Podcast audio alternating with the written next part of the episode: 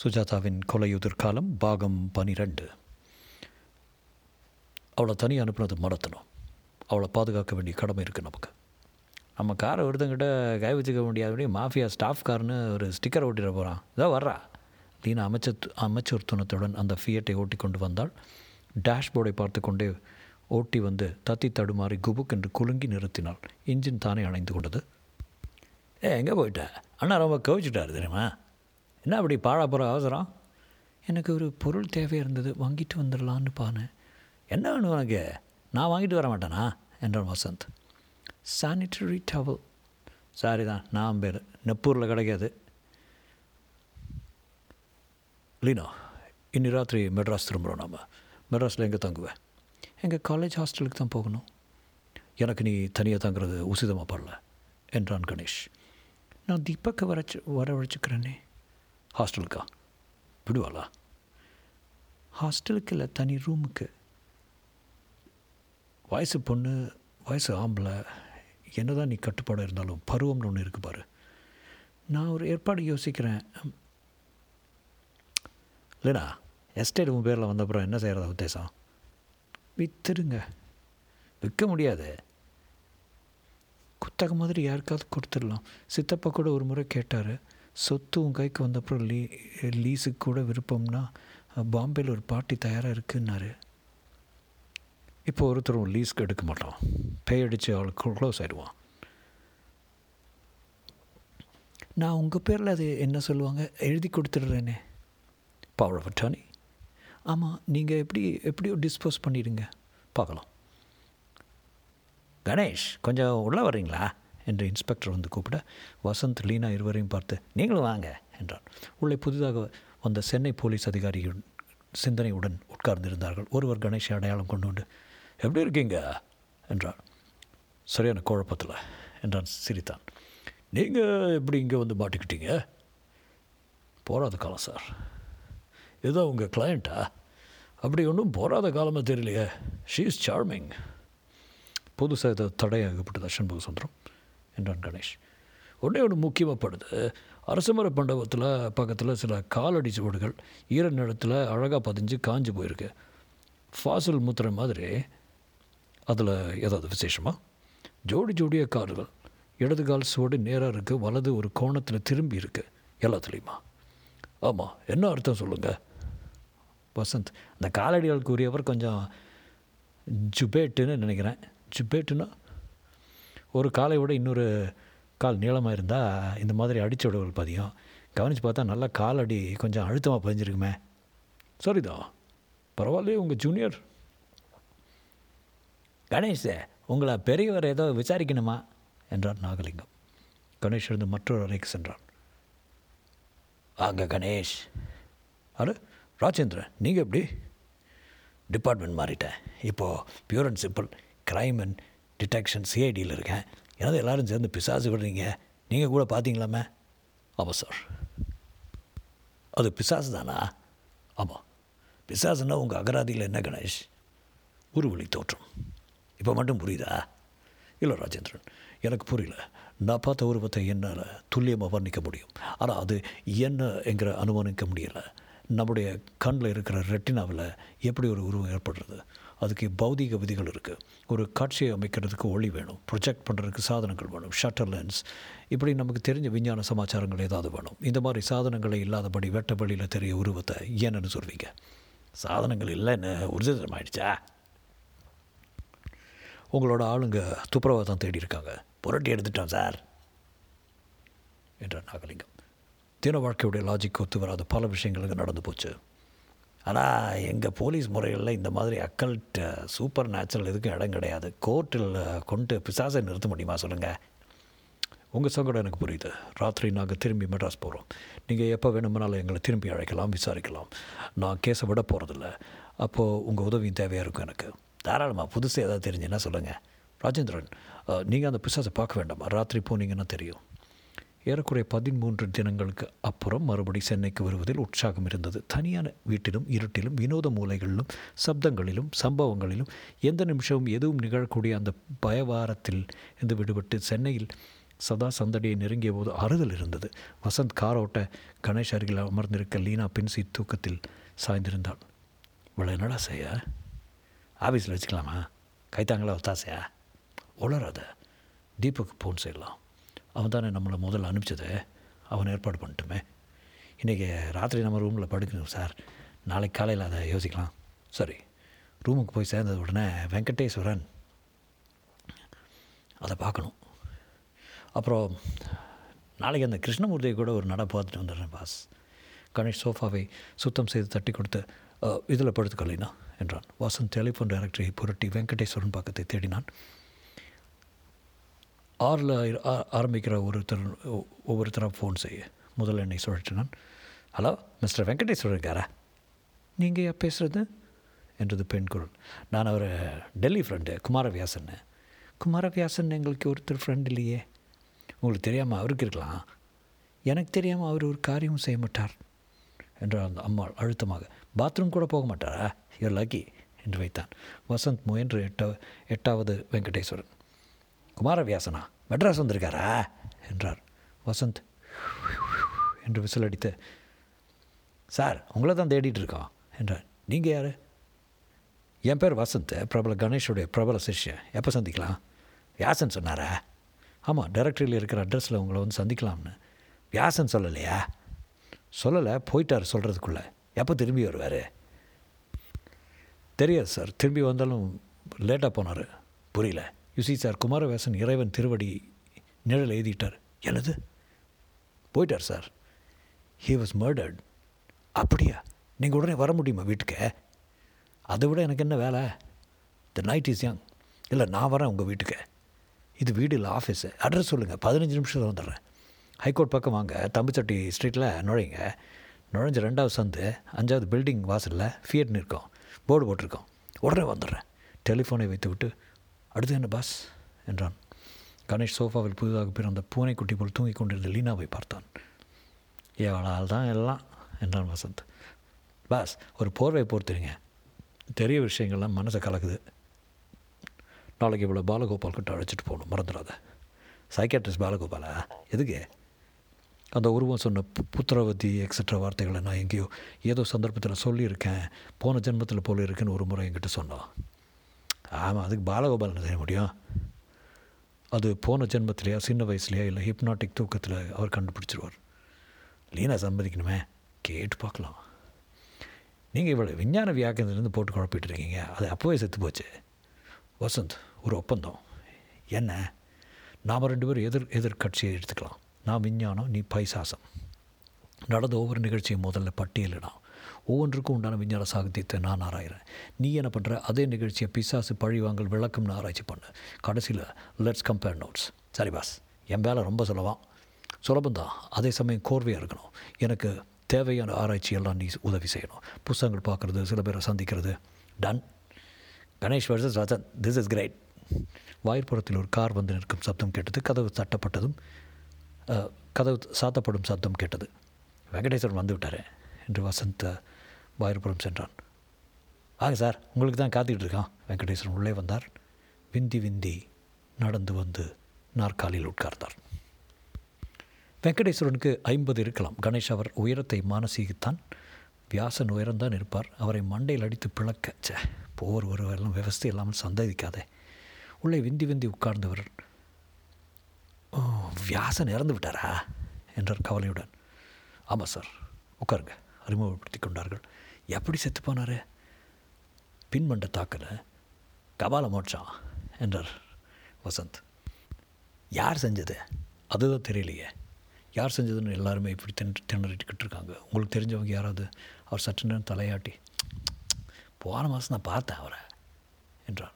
வெங்கடேஸ்வரன் நிதானமாக சிகரெட்டை பற்றி நெஞ்சை நிரப்பிக்கொண்டு பேசுகிறேன். நான் அவர்கிட்ட பணம் கொடுத்துருக்கேன். உங்களுக்கு வியாசன் எப்படி தெரியும்? பிஸ்னஸ், நான் ஒரு ஏஜென்ட்டு. என் கிளைண்ட் ஒருத்தர் இருக்கார், அந்த எஸ்டேட்டை இருபத்தி ஐந்து வருஷம் லீஸ் எடுத்துக்கிறதுக்கு கேட்டேன். கொடுக்கறதாக சொல்லி அட்வான்ஸ் வாங்கிட்டார், ஒரு லட்சம். அட்வான்ஸே ஒரு லட்சமா? எண்பதாயிரத்துக்கு ரசீது கொடுத்துருக்காரு. ஒரு காகிதத்தை எடுத்து காட்டினார். அக்ரிமெண்ட்டெல்லாம் இறக்குறையும் முடிஞ்சு டைப் அடித்து கையெழுத்து போடுற ஸ்டேஜில் இப்படி ஆயிடுச்சே. அவர் எப்படி உங்களோட லீஸ் அக்ரிமெண்ட் ஃபைனலைஸ் பண்ண முடியும்? சொ சொத்தே அவருது இல்லையே, பின்ன யாருது? அதுவும் தூங்குறா பாருங்க, அவ்வளோது வியாசனோட நீஸ். பவர் ஆஃப் அட்டர்னி இருக்கிறதா சொன்னாரே, இப்போ அவரை பற்றி அவரை போய் விசாரிக்க முடியாது. அப்போ பணத்தை திருப்பி கொடுத்துருங்க சார். அது என்ன லீஸ்? என் கிளைண்ட்டை பம்பாய்க்காரர் ஒரு ஒரு ஃபார்ம் நடத்துகிற ஃபேர்ம் நடத்துகிறாகவும், ஒரு சின்ன எலக்ட்ரானிக்ஸ் தொழிற்சாலை நடத்துகிறாகவும், ஒரு சில்லிங் பிளான்ட்டு வைக்கிறாகவும் ஏற்பாடு. லெட்டர் ஆஃப் இன்டென்ட் எல்லாம் வாங்கி வச்சுருக்காரு. வருஷத்துக்கு ஆறு லட்சம் ரூபா தர்றதா ஏற்பாடு. நிறைய ஏரியா. எங்கள் ஆஃபரை வியாசனை ஒத்துக்கிட்டு அட்வான்ஸ் வாங்கி நீங்கள் வியாசனை கடைசியை இப்போ பார்த்தீங்க. ஒரு மாதம் முன்னாடி எங்கே அங்கே தான் பண்ணைக்கு தான் போயிருந்தேன். அன்றைக்கி மழை பெஞ்சுதா என்றான் வசந்த். அட என்ற ஆச்சரியத்தோட புருவங்களை விழுத்தேன். நீங்களும் வந்திருந்தீங்களா அன்றைக்கி? இல்லை, எங்களுக்கு தெரியும். இப்போது இந்த பெண்ணுக்கு நீங்கள் தான் வக்கீலா? ஆமாம். சொத்து பக்கையில் தான் இருக்கா? ஆமாம். அப்போ நீங்கள் குத்தகைக்கு விடுவீங்களா? யோசிச்சு சொல்கிறோம். எத்தனை நாள் ஆகும்? ஒரு வாரத்தில் சொல்கிறோம். பப்பாய்க்கு டெலிஃபோன் ஒன்று செய்யலாமா? கிளைண்ட் நாளை நாளை ஃப்ளைட்டில் வர்றாரு, கேன்சல் பண்ணிவிட்டு அடுத்த வாரம் வர சொல்லலாம். பம்பாய்க்கா? எஸ்டிடி போடுறேன், அதுக்கு உண்டான காசை கொடுத்துட்றேன். அதெல்லாம் வேண்டாம், முதல்ல நம்பர் கிடச்சிருக்கான் பாருங்கள். அவர் டெலிஃபோனுக்கு சென்று டெலிஃபோனுக்கு சென்று முதல்ல ஒரு விஷயம் தெரியணும். நீங்கள் எங்களுக்கு குத்தகை விடலைன்னா அந்த எண்பதாயிரத்தை திருப்பி தந்துடணும். அதே இப்படி நீங்கள் வியாசனுக்கு திருப்பக்கூடிய கடனை கூட அது இருக்கலாமே என்ன வசந்த்? என்ன விளையாடுறீங்க? ரசீதில் என்ன போட்டிருக்கு? Towards advance for lease amount. என்ன லீஸ்ன்னு போடலையே? மிஸ்டர் கணேஷ், நீங்கள் சொல்லுங்கள், பணம் திரும்பி வர்றதில் ஏதாவது தகராறு இருக்குமா? ஏன்னா அந்த எங்கள் லீகல் அட்வைஸர்கிட்ட கன்சல்ட் பண்ணணும். பயப்படாதீங்க, எங்களுக்கும் லா தெரியும். முதல்ல வியாசனுக்கு குத்தகைக்கு விட்டுறதுக்கு உரிமை கிடையாது. இந்த பொண்ணு மேஜர் ஆகிற வரைக்கும் கார்டியனாக இருந்திருக்கார். கார்டியன் இருந்தபோது செய்த கமிட்மெண்ட் எல்லாம் செல்லுபடி ஆகுமே. ராத்திரி வேளையில் சட்டம் பேச வேண்டாம். நீங்கள் ஃபோன் பண்ணுறதா இருந்தால் பண்ணுங்கள். அவன் பணத்தை பற்றி கேட்பானே, தகராறு பண்ணுறாங்கன்னு சொல்லுங்கள். இரு வசந்த் சார், நீங்கள் பணத்தை பற்றி இப்போ பேசாதீங்க. நாங்கள் தீர விசாரிச்சுட்டு கொடுத்தாலும் கொடுப்போம். அவர் யோசித்தார். லீஸுக்கு விடுற பணத்தை விடுறதை பற்றி நீங்கள் தீர்மானிக்க முடியலையா? எங்களுக்கு அந்த இடம் நிச்சயம் தேவையாக இருக்குது. உங்களை விரோதிச்சா விரும்பலை, வேணும் விரோதிக்க விரும்பவில்லை. நான் கொஞ்சம் டைம் கொடுங்க, அதை தீர்மானிச்சிடலாம். சரி, இப்படி செய்கிறேன். நான் இப்போ ஃபோன் பண்ணல, நாளைக்கு என் கிளைண்ட்டை வரட்டும், அவங்க கூட பேசிவிடுங்க. சம்மதம் தானே? பேசுகிறதுக்கு சம்மதம். சரி, நான் வரேன். ரசீதை கவர்ந்து கொண்டு புறப்பட்டார் கணேஷ். அந்த பண்ணையில் பேய் உலாவுறதா இப்போ அது பேச்சு வந்ததா என்றான். எதோ வதந்தி இருக்கிறதா வியாசன் சொன்னார். எங்களுக்கு அதை பற்றி கவலை இல்லை, வரேன், நாளைக்கு சந்திக்கலாம் என்று கணேஷன் கையை குலுக்கி விட்டு சென்றார். ஆசாம் பற்றி என்ன நினைக்கிறீங்க என்றான் வசந்த். அவர் போய் சொல்லலை. எப்படி சொல்கிறீங்க? மூணு விதத்தில். பேப்பரை கொடுக்குறப்ப சிகரெட் பக்கம் வைக்கப்போ அவர் கை நடுங்கலை. பொண்ணைக்கு ஒரு மாதம் முந்தி போயிருந்ததை உடனே சொல்லியிருக்கார். கை கொடுக்குறப்ப கையில் வியர்வை இல்லை. நிஜம்தான் சொல்கிறார். வசந்த் விசில் அடித்து, எவ்வளோ கவனிக்கிறீங்க பாஸ்? அப்படின்னா வியாசன் இவங்களுக்கு பண்ணையை குத்தகைக்கு விடுறதா உத்தரவாதம் கொடுத்துட்டு பணத்தை வாங்கிட்டு போயிட்டார். போலீஸ் கண்டுபிடிச்சது இவரோட காலடிகள் தான்.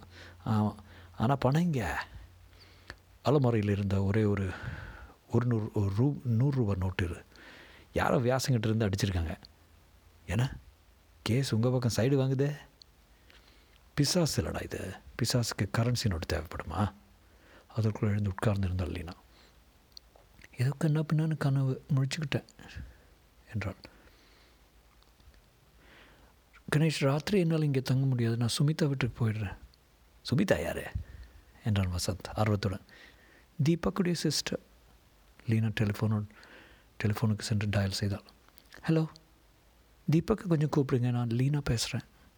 அப்போ இருக்க மாட்டியா, போறியா என்றான் வசந்த். இங்கே எனக்கு சேஞ்ச் பண்ண ட்ரெஸ் கூட இல்லை, படுத்துக்க சரியாக படுக்க இல்லை, இந்த ரூமில் பாய்ச்ச உருண்ட வாசனை அடிக்குது, சிகரெட் வாசனை.